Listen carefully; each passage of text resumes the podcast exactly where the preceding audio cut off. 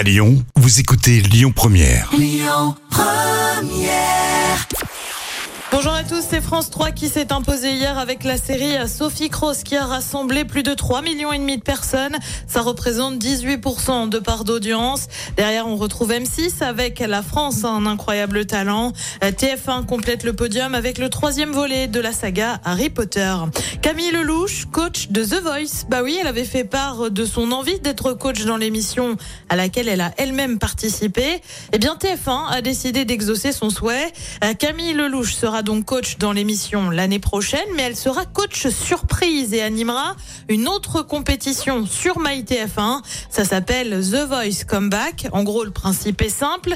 Elle proposera à un talent éliminé de revenir dans la compétition diffusée, elle, sur T F un. Elle sera toutefois présente pour les auditions à l'aveugle ou encore dans les coulisses. Le tournage de la prochaine saison de The Voice débute lundi prochain. Et puis, on prend la direction de France deux avec une variante proposée là aussi. Mais cette fois, pour l'émission, tout le monde veut prendre Prendre sa place.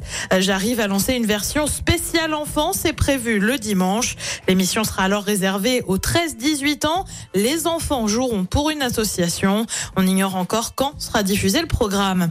Côté programme, justement, ce soir sur T F un, c'est la série New Amsterdam. Sur France deux, c'est une série aussi avec Les Invisibles. Sur France trois, c'est un document, Alsace dans la tourmente de l'histoire. Et puis sur M six, on mise sur la gourmandise avec Le Meilleur Pâtissier, spécial goûter dans Enfance, c'est à partir de vingt et une heures dix.